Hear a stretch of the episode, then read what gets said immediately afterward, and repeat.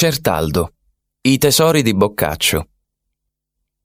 Certaldo è un borgo che si trova al centro della Val d'Elsa.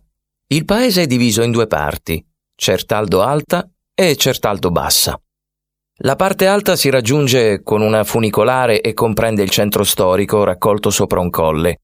Qui si respira un'atmosfera d'altri tempi, tra torri medievali, campanili, antichi palazzi e tipici mattoni delle case che da lontano colorano di rosso e arancio l'intero borgo.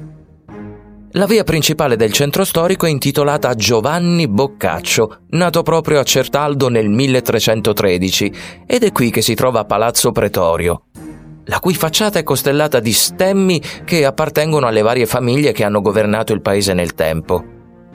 Di Giovanni Boccaccio si può visitare la casa museo che conserva preziose edizioni del Decamerone, mentre le sue spoglie si trovano nella chiesa dei santi Michele e Jacopo.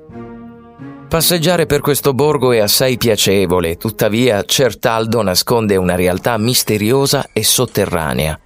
Gli anziani raccontano che il sottosuolo del borgo sia attraversato da un reticolo di gallerie e cunicoli, a cui si accede tramite botole, pozzi e passaggi segreti.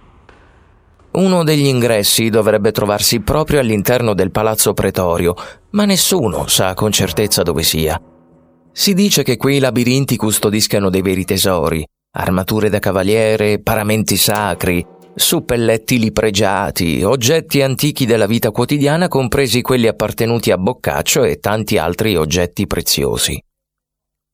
In passato alcuni uomini provarono ad addentrarsi in quei cunicoli spingendosi il più possibile nelle sue cavità, ma dovettero tornare presto indietro perché in quelle profondità strette sarebbe mancata di certo l'aria e avrebbero rischiato di andare incontro a morte certa. Il dubbio non è stato ancora risolto. Nessuno sa dove conduce il labirinto sotterraneo di Certaldo. Si dice arrivi al poggio del Boccaccio, ovvero un'insolita collinetta fuori dal paese che ha la curiosa forma di trapezio e la cima completamente piatta.